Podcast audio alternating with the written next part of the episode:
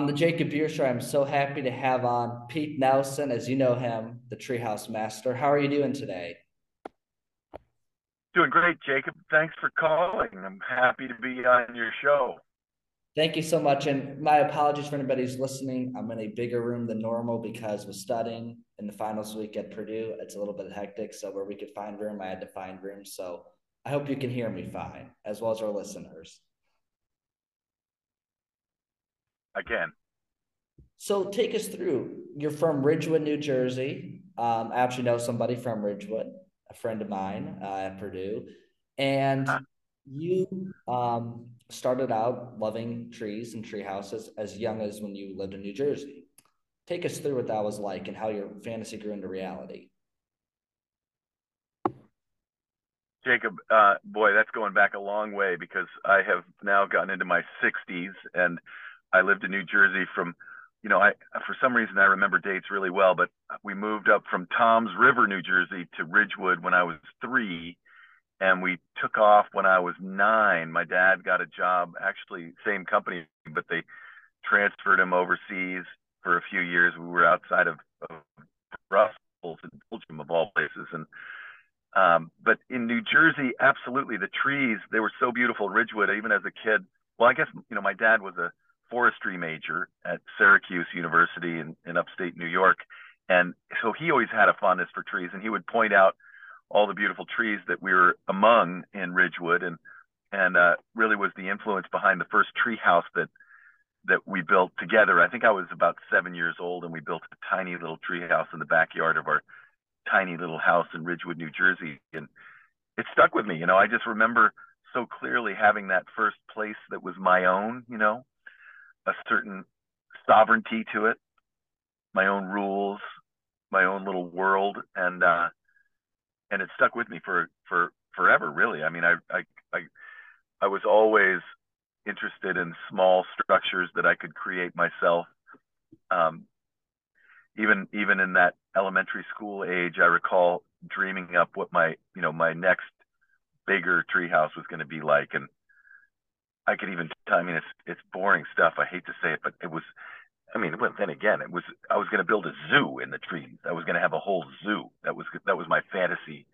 Just create this place for animals to all hang out up in the trees with me, and that didn't happen. wow. So take us through. You know, you've you were you've been doing tree houses, and you started to this day after the show and before the show. Did Animal Planet reach out to you? How did that process all work? Yeah, so in in college times, uh, you know, I I went off and I had a great education.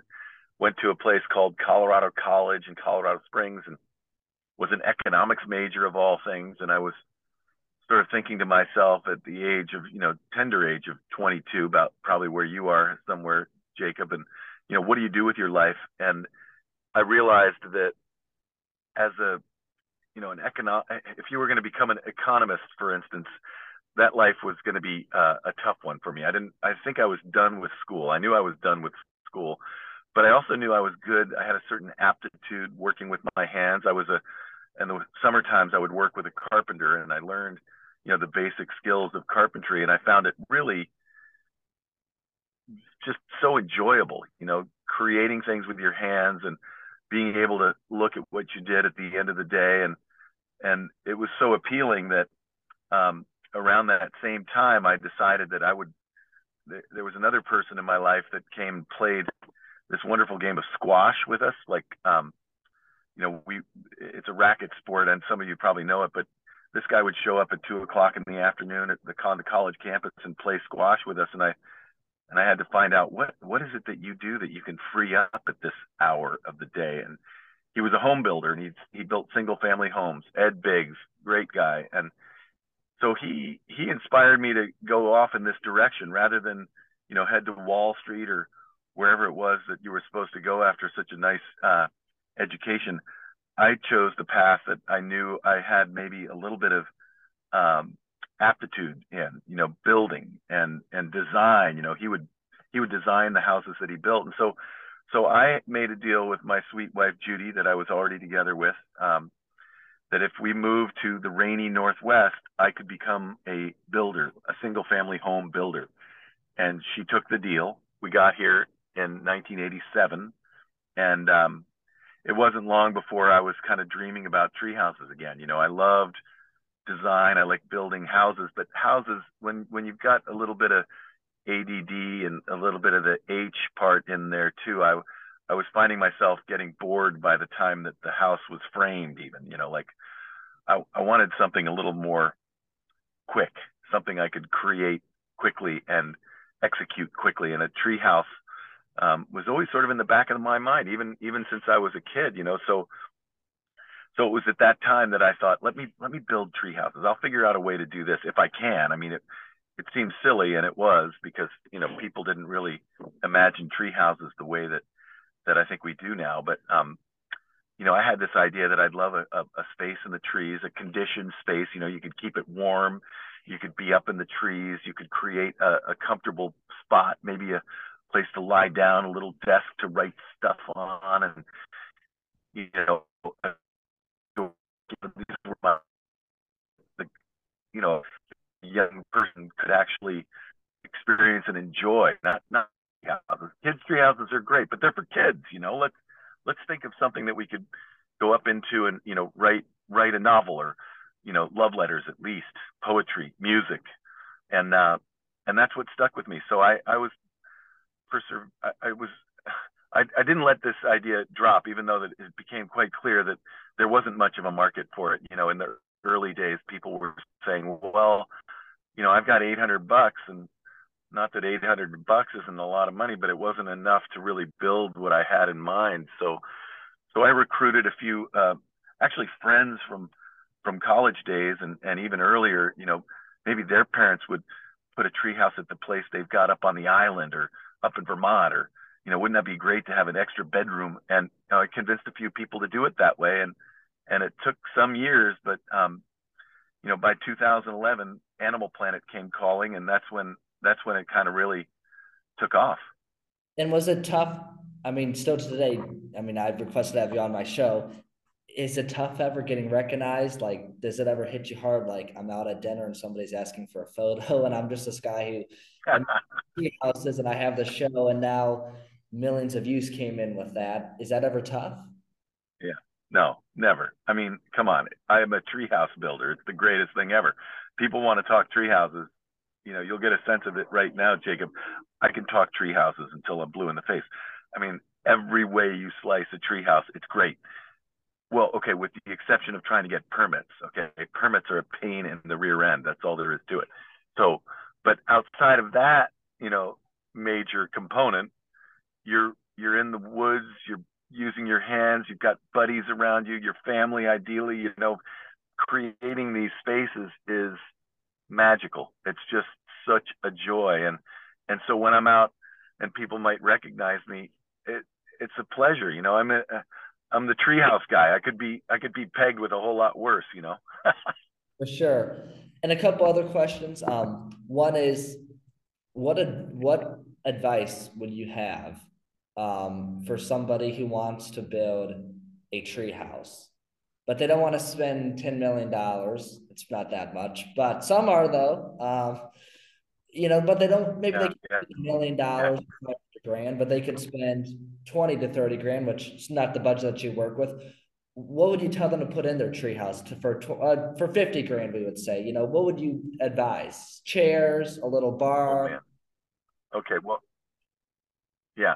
Well, I mean, I think you got to get back to the basics, which is trees grow you know, they they grow at the tips, so they they don't grow up. They get fatter, greater in girth, you know, and they grow at their tips, so they grow they grow taller and so forth. But your treehouse, if you lock that in at 10 feet, let's say, your treehouse isn't growing and going up relative to the ground. Your tree is getting fatter, so keep that in mind. And the trees move.